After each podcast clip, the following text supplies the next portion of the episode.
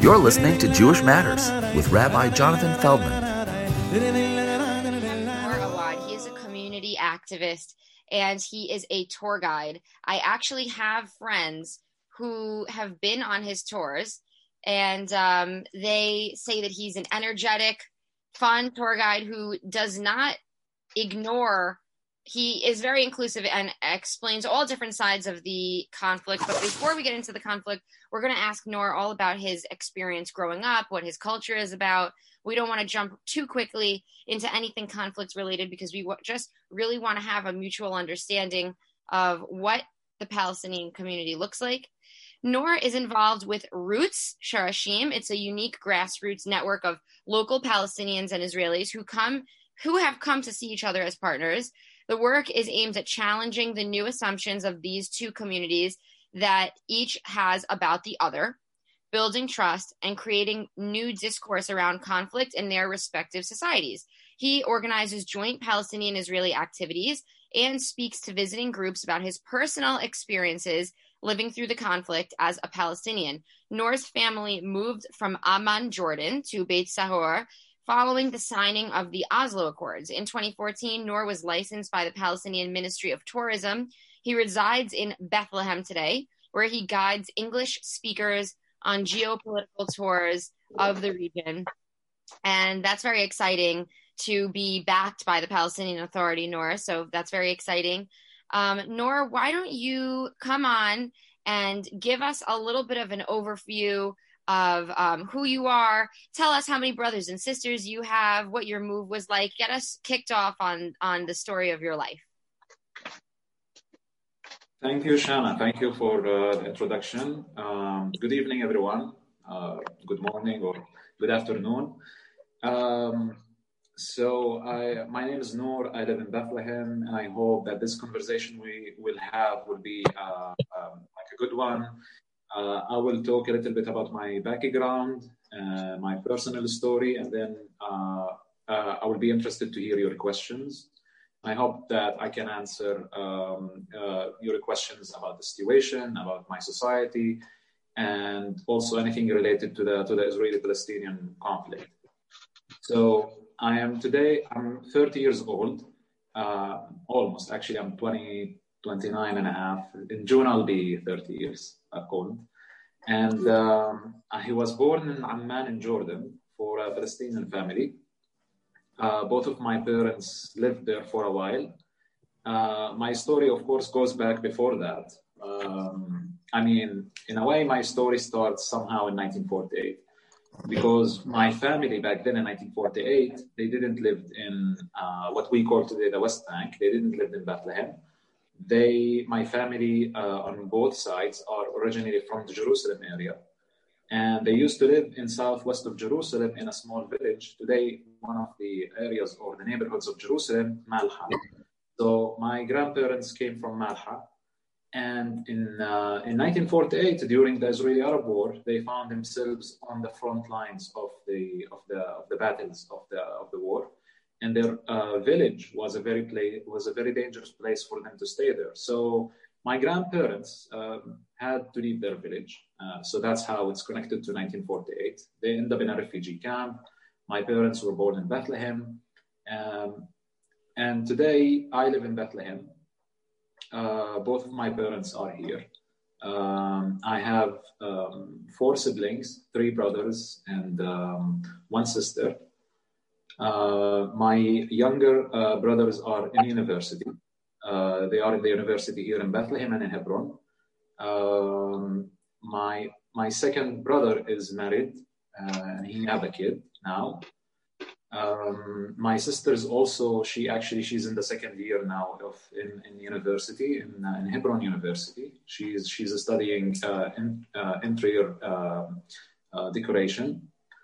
Um, And both of my brothers are now trying to, you know, get out for like, you know, uh, for the like, you know, the working field, getting, trying to get like uh, decent jobs, uh, you know, improve their lives, move on with their like building a future. Um, this year actually, you know, has been very difficult. It interrupted everyone's, you know, plans. Um, I work as a tour guide. Uh, I worked as a tour guide mostly until last March when the pandemic started. Um, and like most of tour guides in Israel and Palestine, um, we lost, you know, our job. Um, but I had been, I had also the opportunity to do some like virtual tours on Zoom and, and to speak to groups. Um, sometimes groups that basically wanna, want, want to have like a tour uh, or want to have a discussion on a certain, uh, on a certain issue. Um, so this is, this is where I am today in general. And uh, I'll go now uh, more in details on my personal story and um, how it affected, um, you know, how I grew up and how it affected uh, me and, and where I am today. Uh, so as I started saying, I wasn't born here. I was born in, in Jordan in nineteen ninety-one. And I mentioned already that my family goes back to Jerusalem from nineteen forty-eight. And that's very uh, important and how, important in how my story actually developed uh, later. Uh, my grandparents, as I said, had to leave their village in nineteen forty-eight. Uh, their village was taken uh, and became on the Israeli side. Uh, my, my family ended up in a refugee camp in, in Bethlehem area. Uh, they thought at the beginning this will be like a short time, and then they will have like they will have you know they will go back to their village, but that didn't happen. The last ceasefire agreement between Jordan and Israel in, in nineteen forty, in nineteen forty-nine basically established the ceasefire line. So west of that line, now that that's Israel, that's the state of Israel, and east of it, it's the, the ruled, uh, the Jordanian ruled West Bank. Uh, so my family ended up staying in a refugee camp here in, in the West Bank, in Bethlehem area. Uh, and their village on the other side of that line where they are not allowed to, to go back to it. My grandfather didn't want to stay in a refugee camp, so he left the refugee camp. He took his, you know, his kids, uh, my uncles. He took his, uh, you know, my my grandmother, and they left the refugee camp and they uh, moved to uh, uh, to a house in the in the little town of Bethlehem. Uh, and since then, my family still lived at the same house. Um, my grandparents lived in that house. My my parents are actually still living in the same house from nineteen fifty, nineteen fifty, nineteen fifty-one. Um, now, both of my parents were born here in Bethlehem. My mother, actually, uh, she she was trained to become a nurse uh, in nineteen eighties, uh, in nineteen eighty-six, eighty-seven, and that was like the years when another like chapter of the of the conflict, the, the first Intifada, the first Palestinian uprising started, and she was a nurse in a in a hospital in East Jerusalem. My father, on the other hand, um, he didn't want to stay in the country. He saw that there, he basically didn't see if there is a future for him to stay here. And it was um, very common at that time that young people from my society, uh, from my people here, would uh, tend to leave the country, to go to different places, different countries, find a better life and a better future for them. So my father wanted to actually go to Europe. And on the way, he stopped in Amman for a while. But then he ended up staying there. And my my mother actually uh, went to Jordan. Uh, they got married. And that's that's how I was born here. In nineteen ninety-five, the Oslo peace process, you know, that was already signed. And now we are two years in the process.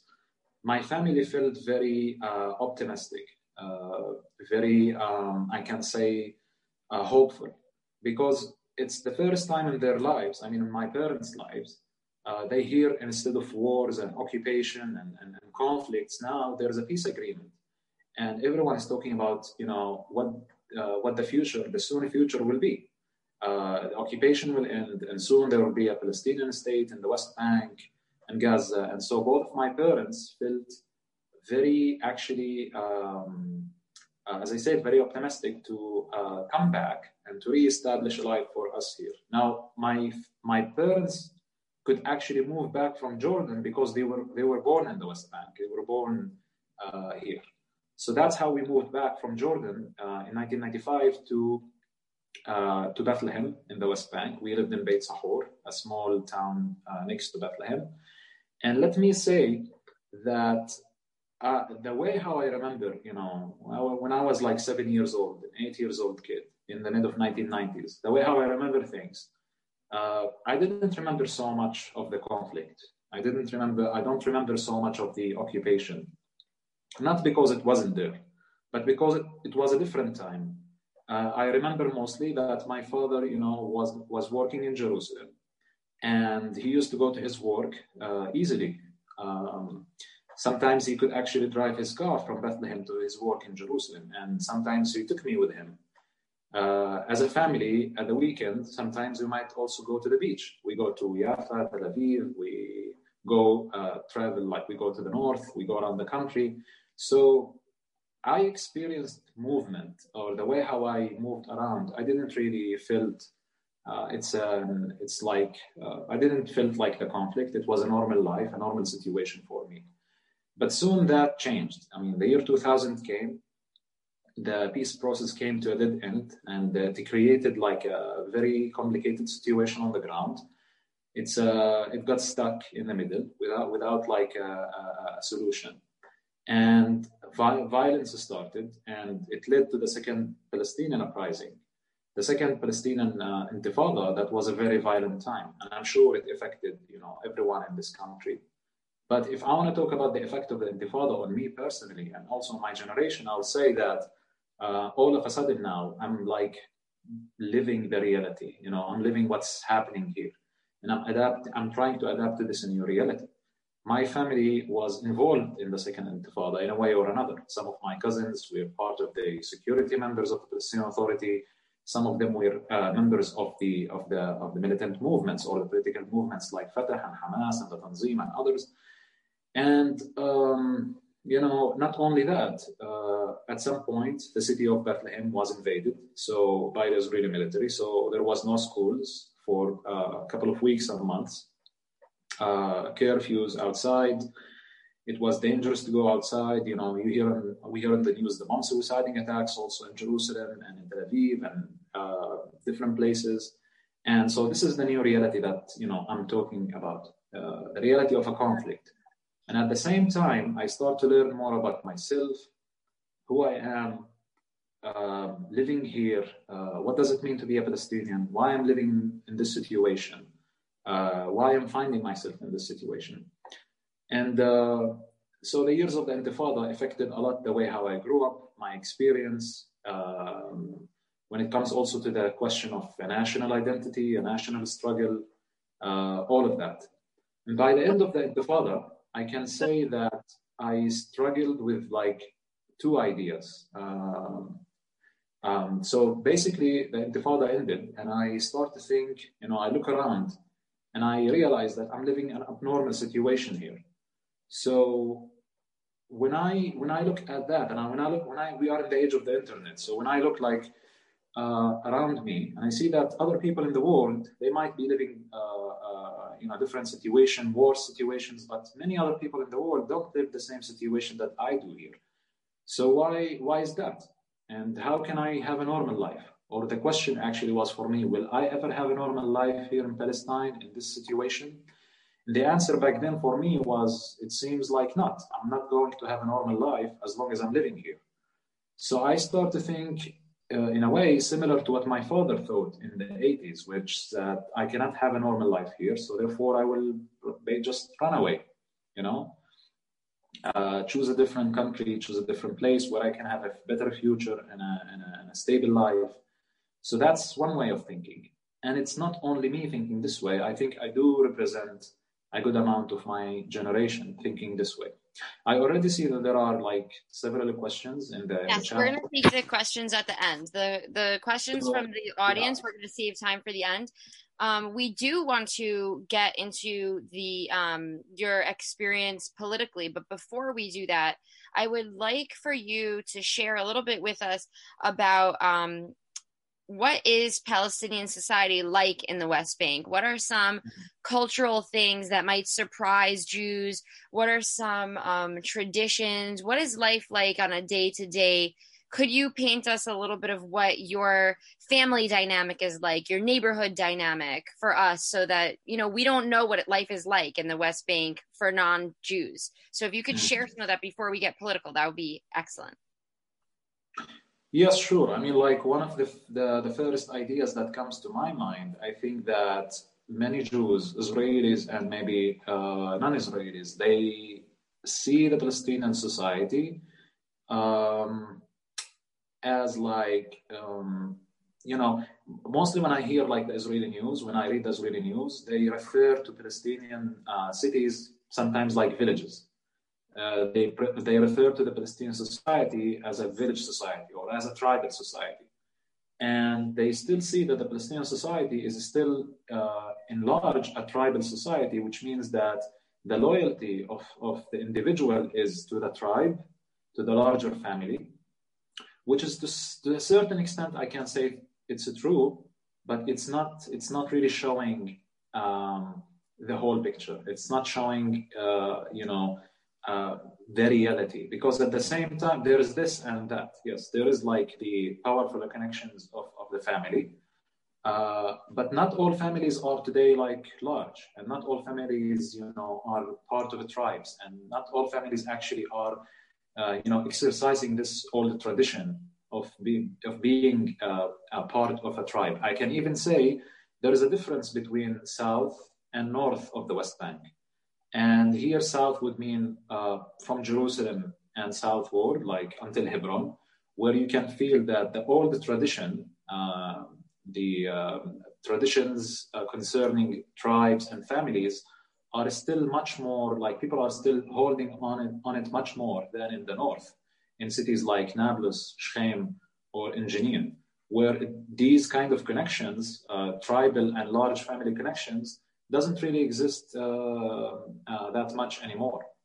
Um, for, exa- for example, like if you go to a city like Ramallah, where it is actually a concept of a city, because in Bethlehem, Bethlehem is a small city uh, where like almost everyone knows everyone.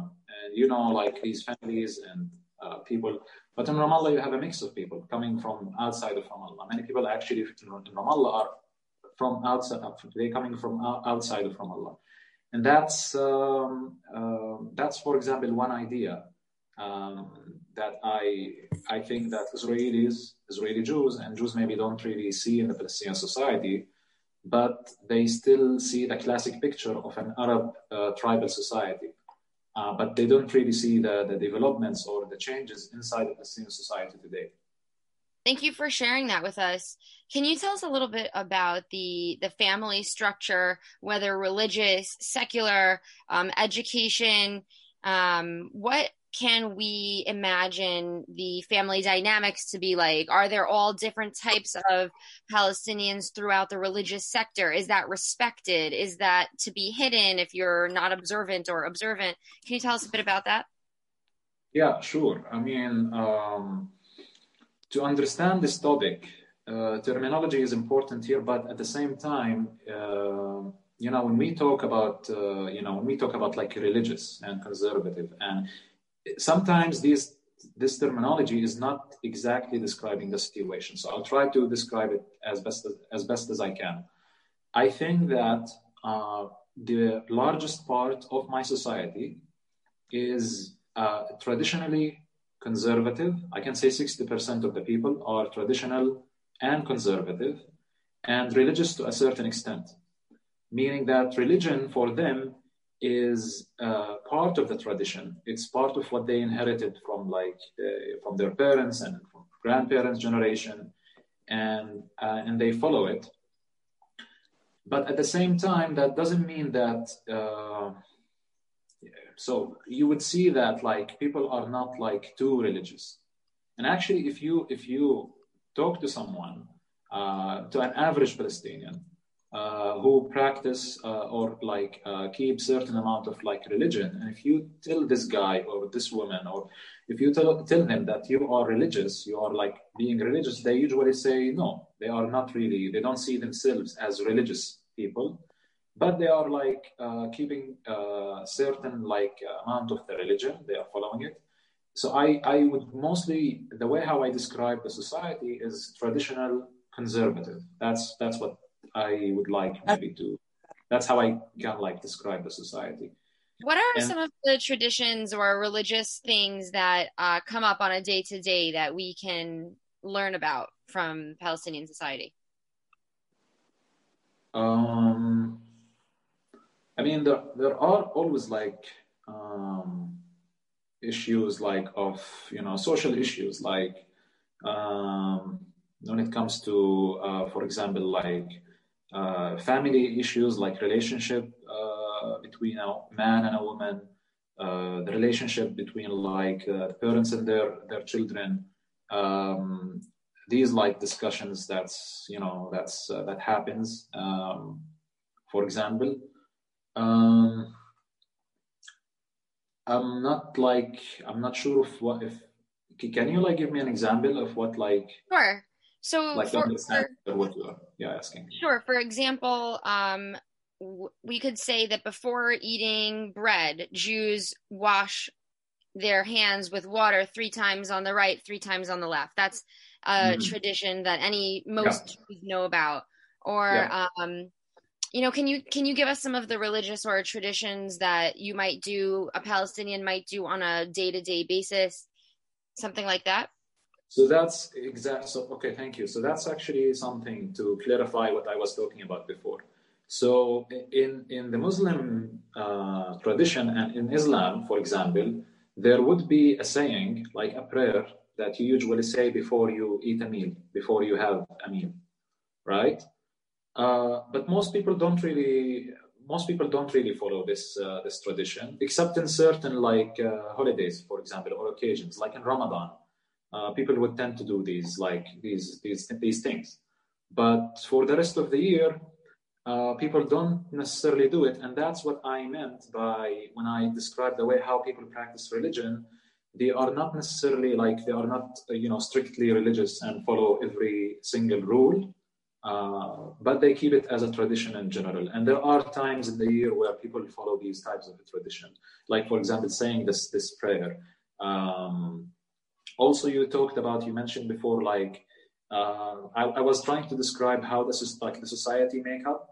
Uh, so I, I say, this is in my opinion, that sixty percent of, of my society would, would fall into the category of like traditional, conservative, religious. That's, that's how I, I see them. And then the forty percent would fall into a category of, I will call it like, uh, modern, liberal, uh, trying to be free from all the traditions. That's, that's how I can like see the, and, and th- there is like levels to how, Uh, to how liberal they are, how modern they are, because there are like also subgroups in these, in this like in this community, like in this like second second part. Um, yeah, that's um, okay.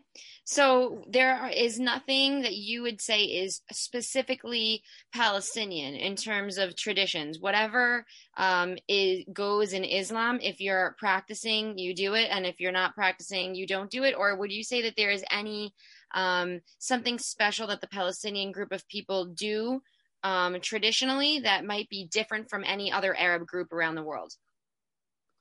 No, of, co- of course, the, of course, there are there are things uh, that Palestinians would do uh, that will be different from other Arab countries. Um, uh, when you come to the when you come to the food, for example, or dressing, or if you go to the like more these details, like you will always find like uh, like different details uh, from like other Arab like nations.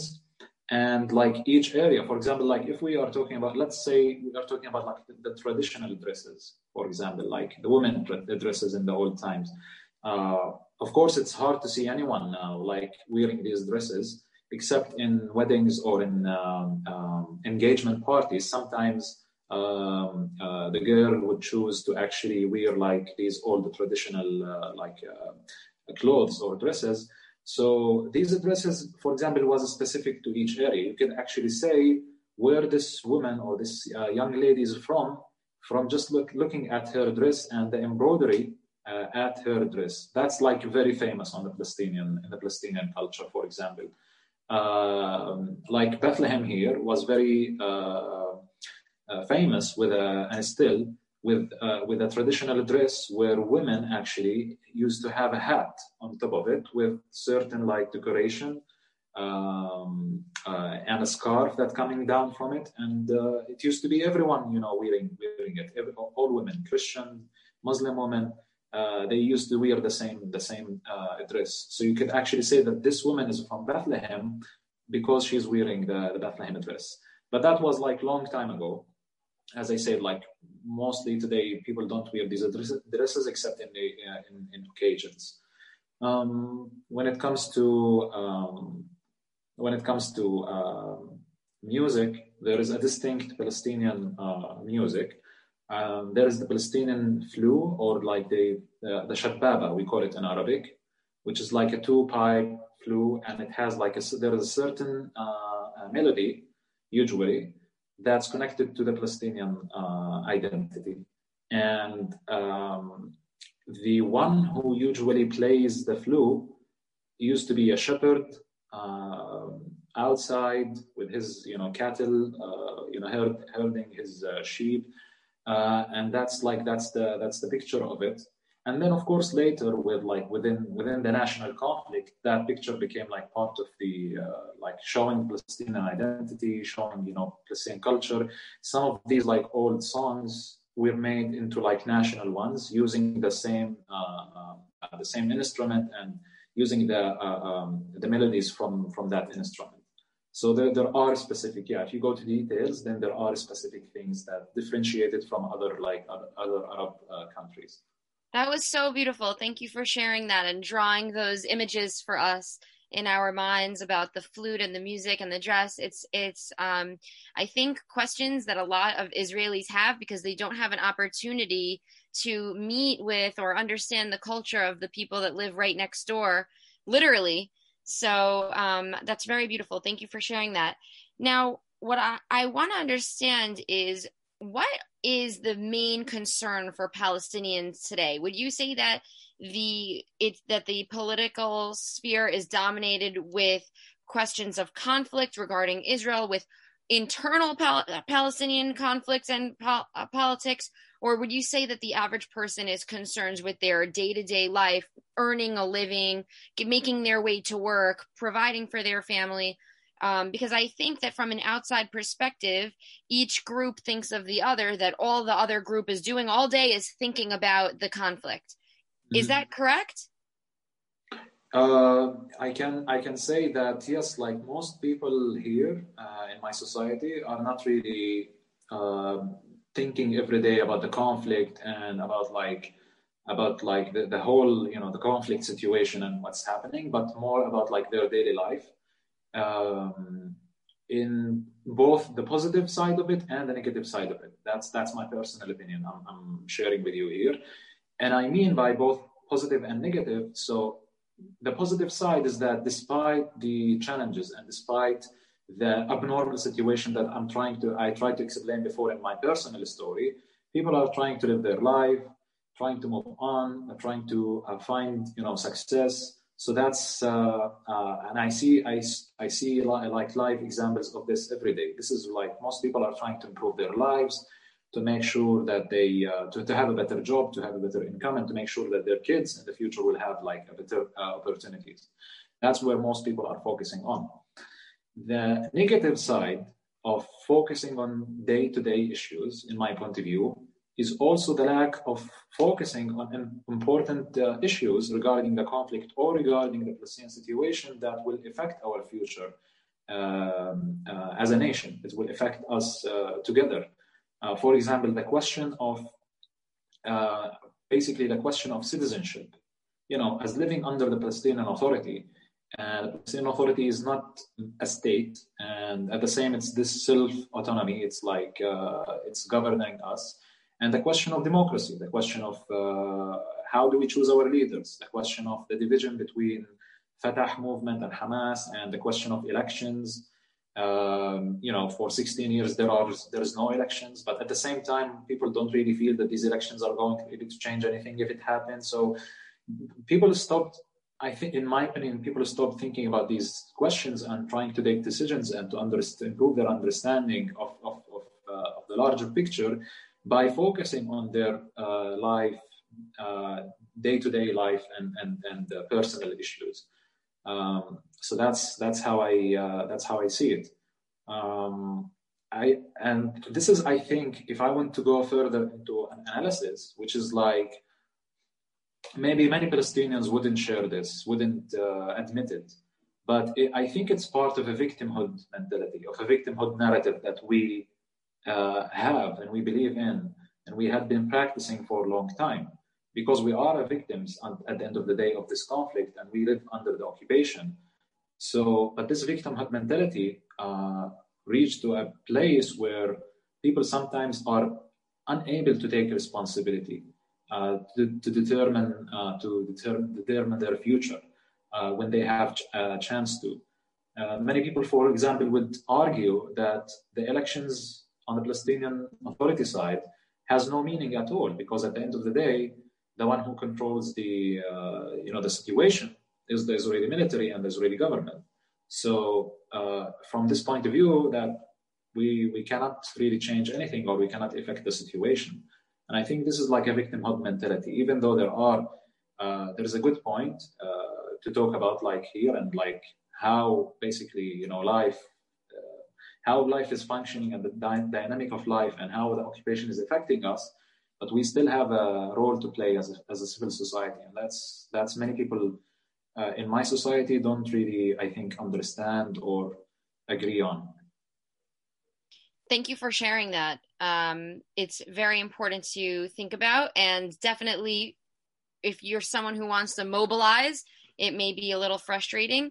As a Palestinian who moved from Jordan to the West Bank, do you feel that um, you view the Palestinians as one of these people, both of these people, culturally, politically, and um, how do Jordanian Palestinians view themselves and their own identity?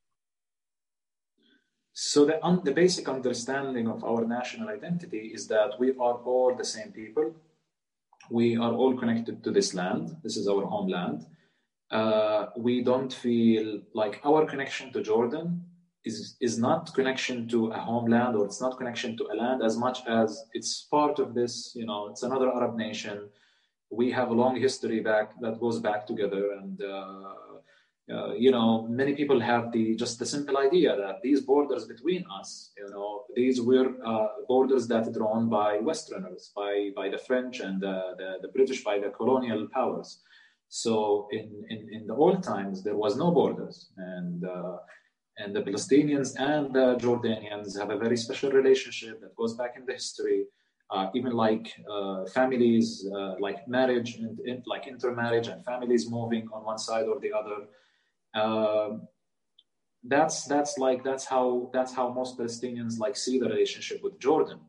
But when it comes to the national identity, our our relationship to Jordan was not all the time beautiful. It was not all the time good. Uh, it had also negative impact on us. Now, I, for example, wouldn't call myself a Jordanian Palestinian or a Palestinian Jordanian, even though I was born in Jordan. I lived there for five years. I have a birth certificate that I was, you know, born there, of course. But uh, for example, um, I cannot become a Jordanian citizen. I cannot carry a Jordanian passport. If I want to get a Jordanian passport, there is a special category for Palestinians like me who will get something called a temporary Jordanian passport, which is, I will never get, like, there is no legal way to get citizenship in Jordan. And at the same time, I don't want that. And I think many, most of the Palestinians, the majority of Palestinians don't want to get Jordanian citizenship. Uh, I'm, I'm speaking about people in my case, for example, because I, I think there is like, it gets mixed here for Israelis and for Jews. Uh, how many Palestinians there are in, in, in Jordan? And I always hear the claim that seventy percent of Jordan population are Palestinians. And I didn't really understood where that came from, how people do talk about like which, which figure, because if we are talking ab- about the Palestinians in Jordan, according to the United Nations from nineteen forty-eight, and according to the P L O, the Palestinian Liberation Organization that registered all Palestinians, Uh, since it was established in the sixties until now. So there is today three million Palestinians in Jordan. In Jordan, population is ten million. Uh, so we make up to thirty percent of Jordan population. Some of us a, a, a minority has Jordanian citizenship. They managed to get a Jordanian citizenship between the years of nineteen forty-eight and nineteen sixty-seven, and a little bit in the seventies after nineteen sixty-seven. But most of Palestinians are still stick there with, uh, stuck there with a, with a refugee status and refugee camps, and they have no way to get a Jordanian citizenship. And most of them, they don't want a Jordanian citizenship because they are afraid if they get a, a Jordanian citizenship, they will lose their right to, to their homeland, to Palestine. So that's, that's how it is. And uh, when I mentioned, for example, like these numbers, I, I do understand that, like, for example, sometimes people might discuss, like, take what I just said, that, you know, in the old times before borders, you know, there are families that moved and, like, people who got married here on this side or the other side. And so who's really a Jordanian, who's really a Palestinian? But, um, you know, before the borders, you know, the entire region was like this. People moved from Lebanon or moved from Syria or Iraq. And uh, that doesn't make them today less Palestinians or more Jordanian or vice versa. So that's that's how I see it. And if in my society, I am not looked at as a Palestinian Jordanian or Jordanian Palestinian. That's not how my society sees me. If I want to, if I want to describe how the society sees me, they will see me as Palestinian, uh, who's a, a descendant of a refugee from nineteen forty-eight. Because not at the end of the day, not all Palestinians. Most of Palestinians have their ancestors in nineteen forty-eight had to move, but not all Palestinians. For example, like in Bethlehem, uh, some or most of my friends, I can say, they don't have their their ancestors had lived in Bethlehem in nineteen forty-eight. They weren't really affected by by like you know the moving, and so their grandparents are not refugees like my grandparents. So that's how people will, for example, like uh, distinct me in a way, saying that I'm a Palestinian who who has a refugee uh, background. Um, okay, thank you very much for sharing that. Uh, you did touch a little bit on this before, but I want to finish off with my questions before we open up to the crowd, asking what would you say is the most common political outlook in the West Bank from Palestinians? Do Palestinians in Area A feel that they have some form of self-governance? And um, what do you see as the future of the Palestinian state, including Gaza? Do you foresee unity between Gaza and the West Bank? What's that, um, what's that common thought? So to answer, you know, the first part of the question, uh, the first question is, uh, I think that to a certain extent, I can say yes. Like Palestinians feel that they have, you know, since the Palestinian Authority was established, we are under the Palestinian Authority. Yes, technically, at the same time, we are under the Israeli military control. We are under the Israeli military law and the Israeli occupation and all of that. But we are also at the same time under a Palestinian Authority, and Palestinian Authority decisions If, affect us directly. And so that's that's uh, that's how it is. But today, uh, most of the young generation and most of the people, I can say, don't feel that we have any uh, sovereignty over the land when it comes to who's sovereign. At the end of the day, you know, Israeli military enters Area A, uh, Palestinian security forces uh, at the same time are limited in where they can, uh, you know, where they can operate. And uh, just this simple fact shows every Palestinian that we have no sovereignty. Um, and that's that's how most Palestinians think about the question of, I think that's how most, most Palestinians think about like the, the, the, the issue of sovereignty and how like the controlling of, uh, of, of the West Bank and Area A especially. Um, also there was, you know, if we talk about like the areas, Area A, B, and C, um, these like um, in a, in a way like people don't t- take uh, the d- different areas as borders. I mean, there was supposed to be a two-state solution, and there was so, supposed to be a Palestinian state, and the Palestinian state would, was should uh, or should be on most of the West Bank. Uh, but like with because two-state solution never happened, and you know we have no control over Area C, and so people are like seeing like the effect of the of, of the occupation, uh, more than there is like really a control for Palestinian Authority. Um, I'll, I'll be saying something that maybe will uh, uh, maybe piss off some Palestinians. But for example, we have we celebrate uh, independence, which is on the fifteenth on the on the on the fifteenth of November each year, and uh, independence was like declared in nineteen eighty-eight by the P L O, by Yasser Arafat, when he was in Tunisia. But in reality, most of Palestinians find this like being the most uh, um, you know funny holiday, because we are celebrating something that doesn't exist. Uh, It's like sarcastic. People take it in a very sarcastic way uh, that we celebrate independence, uh, but we are not independent at the same time. Now, for the for the second for the second question, the relationship with Gaza, uh, people need to, like people from outside have to understand this: that Palestinians in the West Bank, Palestinians in Gaza, we are the same people. There are families who are living here and families who are living there. Um, they are husbands and wives on both sides. They are, they are like all of kind of relationships. We are the same people. The problem is uh, with a political division between political leaders and political powers. And here, this will be uh, Fatah movement and Hamas, and the question of uh, the question of the Palestinian Authority and the elections. So recently, just this uh, in the past two days, there are, there have been like a serious development on, on this on this topic, where Hamas finally agreed to conduct elections in Gaza and the West Bank, and so now uh, the uh, uh, the uh, elections commission or committee will choose like a date. It will be mostly uh, May uh, next May, May twenty twenty-one. We'll uh, we'll see yet. It's not uh, yet official, but it seems that there there are going to be uh, elections finally. And the elections will basically means that there is unity uh, on the political level officially now between Gaza and and uh, and the West Bank, if that happened. But at the same time, we cannot ignore the uh, physical disconnection. Uh, there is an entire generation that grew up here, never made it to Gaza. I, I was I was never in my life in Gaza. Uh, I can't go there as a Palestinian from the West Bank. And all of Gazans, most of Gazans, ninety-nine point nine percent of them can't also come to the West Bank. Uh, the only way that they get outside, some Gazans get outside of uh, Gaza, is that when they have a chance to be treated in a hospital in East Jerusalem. And so that's how they make it to, uh, the, to East Jerusalem and to the West Bank. Um, I hope...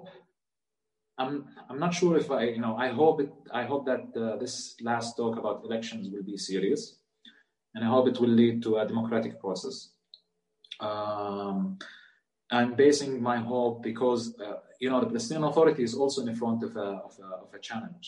Uh, Palestinian uh, leadership for a long time was divided, and it must understand that this division is actually Uh, destroying our situation. It's it's impacting our situation in a, in a, in a very bad way. So we have to we have to conduct these elections. We have to come together, and we have to accept the result of the of the elections. Uh, and I hope that it will be a smooth, democratic uh, process. Excellent. Uh, we hope so as well. I would like to open the floor to questions. Now, I want you to keep in mind that we have a lot of questions to get to. So if you can try to keep your answer to each one, I would say about a minute or two so that we can get through all of them. That would be excellent, because I do want everyone to get their question answered. Um, I am going to start right from the top in our Zoom, and then I will get to the questions that we also have on Facebook Live. So we have a lot of people viewing right now. Um, from Joseph Flashner. How do you feel about the fact that Jordan, whose majority is Palestinian, although you squashed that uh, myth before and let us know that three out of every ten uh, Jordanians are Palestinian, how do you feel that Palestinians are not treated equally as Jordanian citizens? What's your personal belief? So I feel this is a uh, this is a form of discrimination against us as Palestinians, but I cannot at the same time ignore the fact that the vast majority of Palestinians in those refugee camps, and there are surveys and statistics about that, they are still basically showing that They, have, they they are holding into their identity, and they don't want uh, the relocation to be enforced on them, meaning that to get equal rights and to get citizenship, they have to forget about their homeland or their their right of return. So that's that's how I see it. Thank you. Um, next question. Do you feel that the Abraham Accords distance a future Palestinian-Israeli conflict? Uh, I assume that this that Roni means puts a distance to a future Palestinian-Israeli resolution. I think it again, uh, the, the negative impact, I, I, I think I have a very uh, uh, unique opinion, or like a different opinion from the rest of the Palestinians, uh, from the rest of my people. Can you in, share both? Yeah, so I, I so I'll I'll say in general first that many Palestinians feel that this agreement basically was uh, going, uh, you know, around the Palestinian issue, dropping responsibility because the Arabs are responsible at the end of the day toward the Palestinian cause and the Palestinian issue, and by the U A E, the United Arab Emirates, going and signing this this agreement, they are like uh, dropping out. They are take, they are not really taking the responsibility toward the, uh, the Palestinian people, and they are. Uh, Most Palestinians feel the sense of betrayal, that they are they got betrayed by Arabs when they do these uh, such things. My my opinion, my personal opinion, the way how I see things, I think that, you know, we had for for a long time we had been saying, you know, uh, we boycott uh, Israel, we shouldn't talk to Israel, we we have to, you know, uh, you know, like all of this kind of like boycotting behavior. That actually led to nowhere. Uh, I do, now I do understand that, you know, the reason there are many reasons why uh, the Abraham Accords actually happened, and the the feeling of the animosity uh, or the threat uh, the threats by Iran, and maybe not necessarily because the people in the U A E all are convinced that, you know, we can make peace with Israel, but the government decided that, the regime decided that, and then, you know, people are just, you know, uh, some some are supportive, some are not. I hope, I hope that this will lead, actually, I hope that it will create a chance. Uh, it will open another ch- channel of dialogue between Palestinians and Israelis, and it will bring us closer to each other.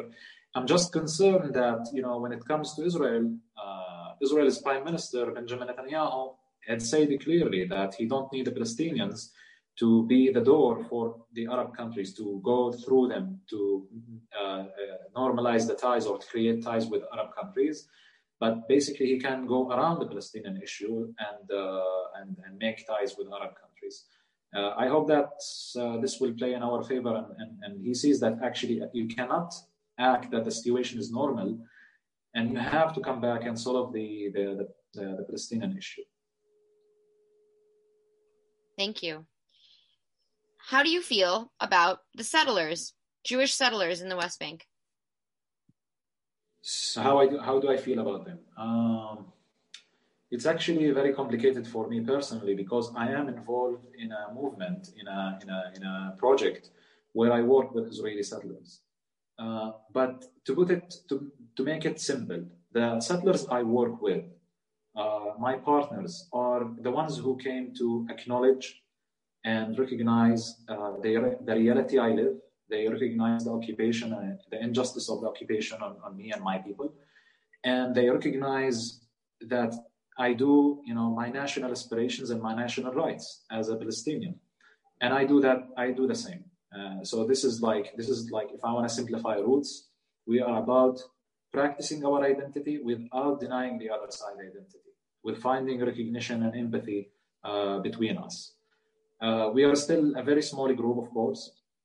And the settlement movement is uh, is not that. The settlement movement is a movement uh, that dedicated, in my point of view, to the destruction of a, of any potential for a Palestinian state. Uh, as more as there are settlements in Judea and Samaria, more settlements in the West Bank, then there is no chance for a Palestinian state to be created. Or if this state was created, then it will not be a viable state. So it's uh, the settlements and the settlers are a symptom of the conflict.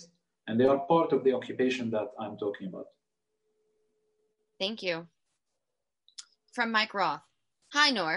I would love to visit Ramallah and Bethlehem and other parts of Palestine in the West Bank. I would like to understand the Palestinian narrative better. I am a little bit nervous about my safety. What is a good way to feel comfortable and understand the risk of visiting these areas? Uh, thank you. I, I completely understand. Uh, you know, the sometimes the barriers we have to face here in, in, in this country is not just the physical barriers. It's not just, just the checkpoint and the walls. It's also it's also the, the fears we have in uh, inside inside us, and these fears exist for a reason. Uh, but you know, as you know, if you are afraid of something and you don't face it at some point, you will always be afraid, and you will always actually, I think that sometimes you'll even exaggerate in your fear. Uh, and I'm saying that as a tour guide who guided so many Israelis and so many Jews uh, in the West Bank, in Area A, uh, in cities like Ramallah and Bethlehem.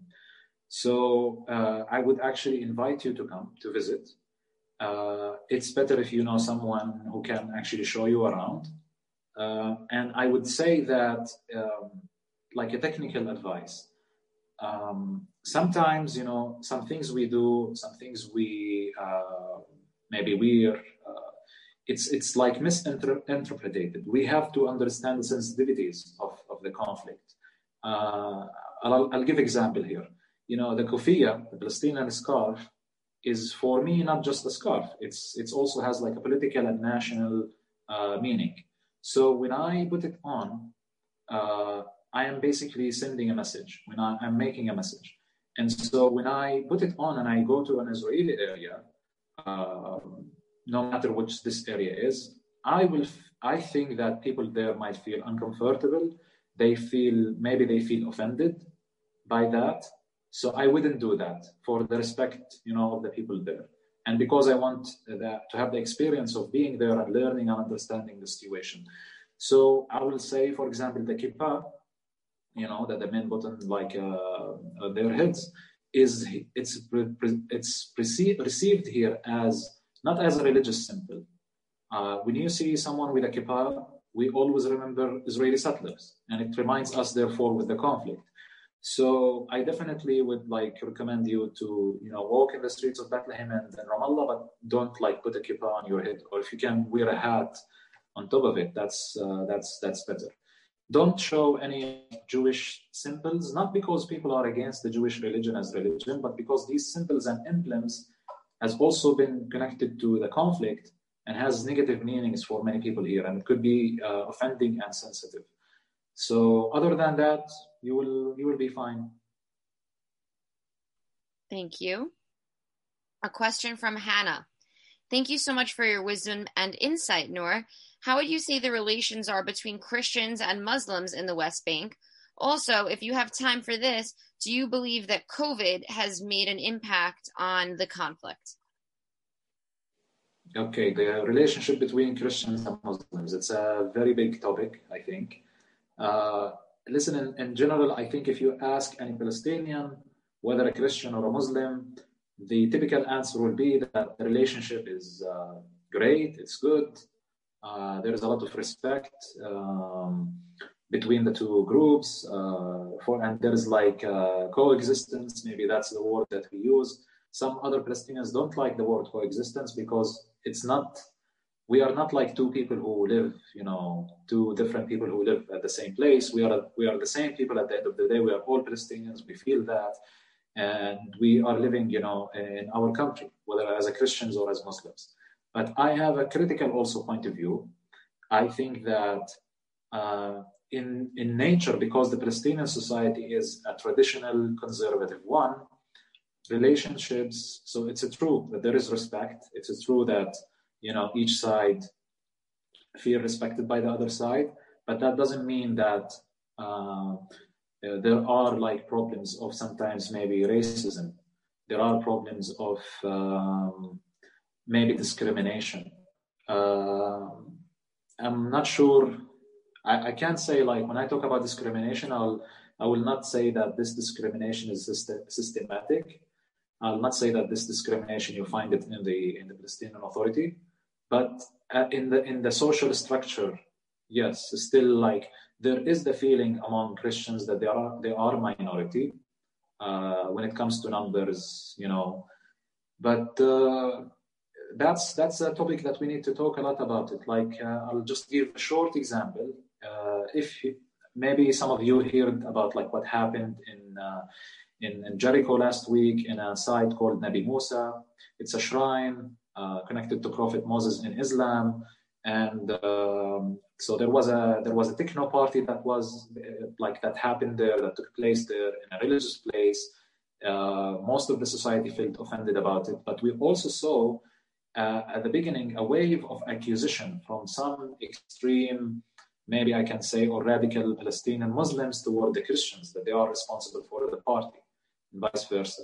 But all of that is like, there are, I'm saying, I'm trying to say there are underlying uh, issues that we need to talk about, uh, racism uh, and other issues like bullying, for example, uh, that happens inside our society.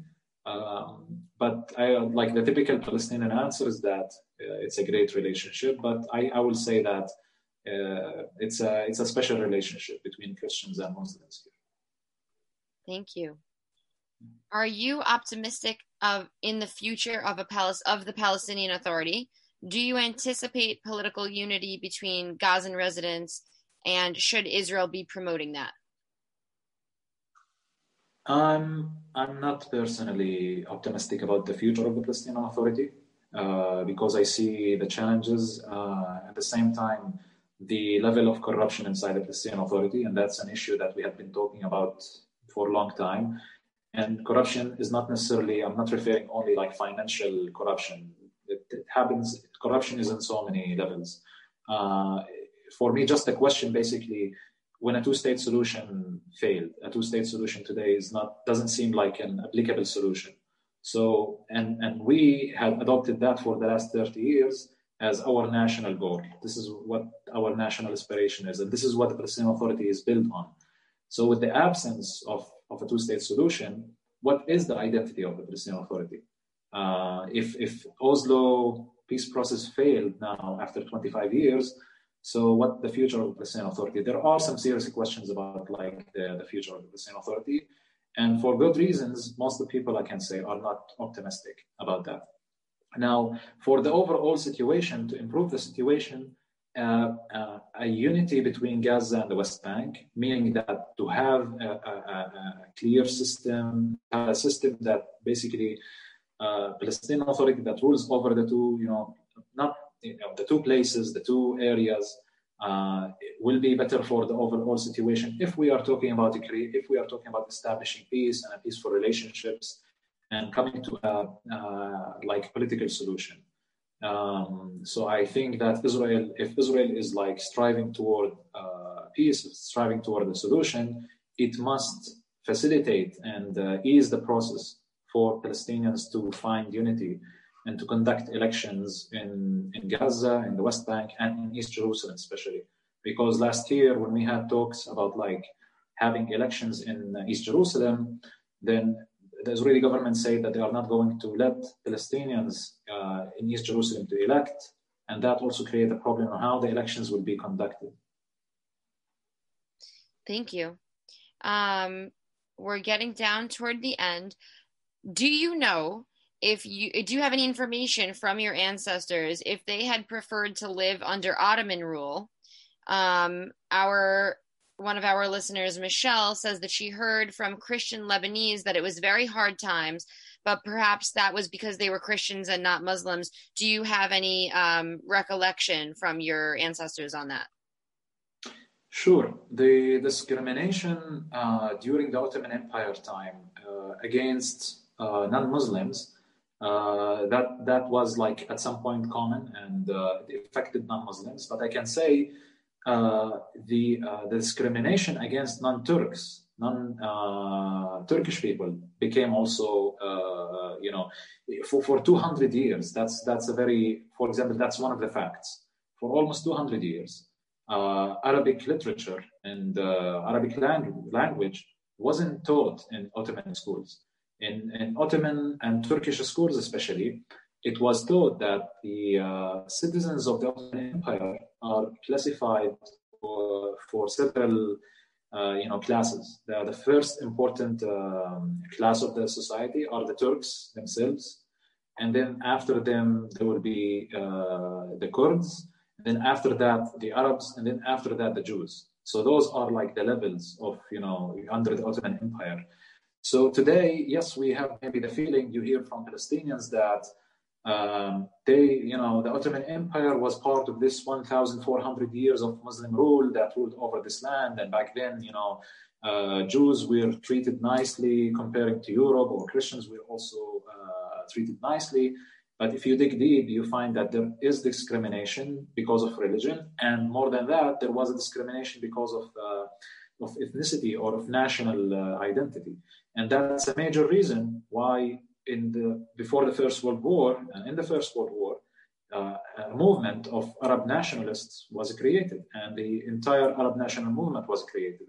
So from my grandparents' time, I remember actually from my mother telling me these stories when I was young, of, you know, young uh, Palestinian men uh, who would be my great-grandfather now, gra- my great-grandfathers, uh, they were taken to wars. Uh, they were taken as soldiers to participate in the Ottoman army in, in wars for the Ottoman Empire. And, and that that's how it affected the Palestinian. There is like a, there's many writings about that, like in the, in the nineteenth and the eighteenth century, uh, about like the Ottoman rule in Palestine. The, um, how it looked like and how it affected the people here. So yes, of course, there was a discrimination, uh, not just based on religion, but also based on ethnicity. Such a long history for such a small people. Um, very interesting. Our final question is coming from Barbara Krause. She said that earlier you were talking about two things that you struggled with. One was leaving, like your father, and then you didn't finish the second one. Perhaps we went into a different question. Um, do you remember what your other struggle was? And how can we get your tour services once travel is um, available again? So you can put your information into the chat for everybody who might want to find you when uh, tours are ready.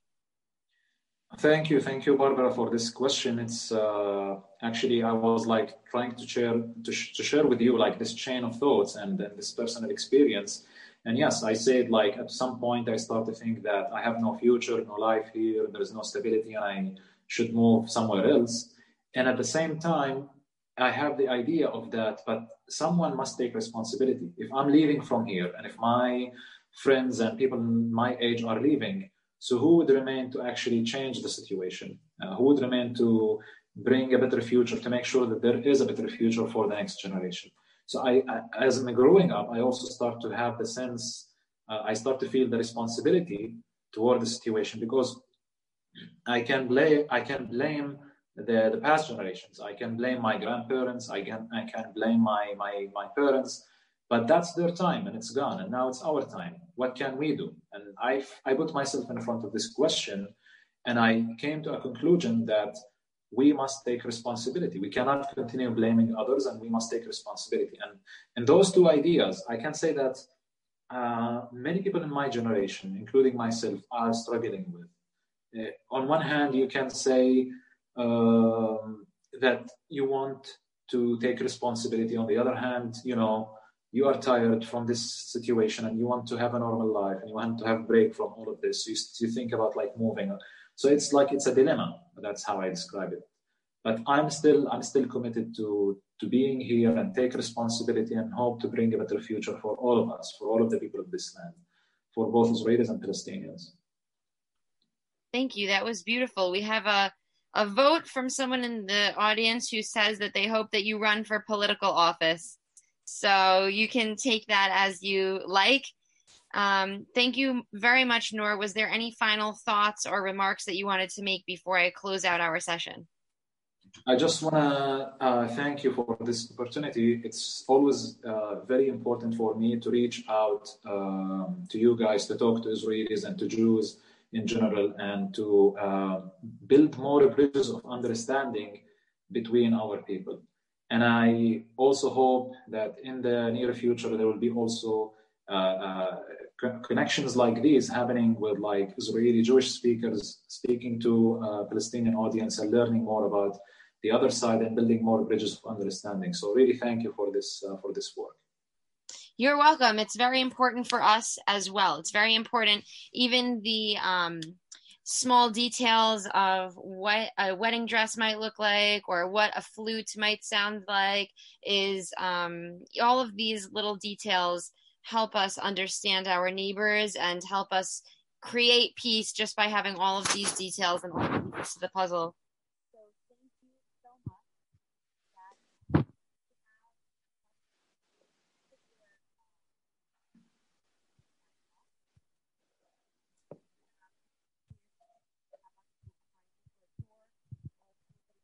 Question. Um, anyone who is interested in getting onto the Tribe Tel Aviv email list, please leave your email um, in the chat or send me a personal message and I will add you to the um, newsletter. We send out a newsletter so that we can help people find out about our events. I am Shanna Fuld. I've been your host for this evening, as I am on all Monday evenings that we host the Sunset Series. So thank you for having me as your host. Um, I put my contact information into the chat. I'm Shanna Fuld. That's S H A N N A F U L D. I have two N's in my name. Don't forget it. So thanks again to everybody who came to participate in learning, in creating peace, in taking responsibility for what our current generation is working on. Um, I think it's very important. We are running our Sons of Abraham series, which this was a part of. We are looking into different groups throughout Israel and territories who have a similar heritage to us, who have an ancestor who they call Abraham. So that's what our mini series has been about. Um, I'm going to hang out here just for a moment while people might have some things to send in the chat, or if anybody would like to leave their um, email address. Thank you to everybody. And um, you'll be updated about who our next speaker is going to be once we have that finalized. So thanks, everybody. Have a great night. Thank you, Noor. Thank you.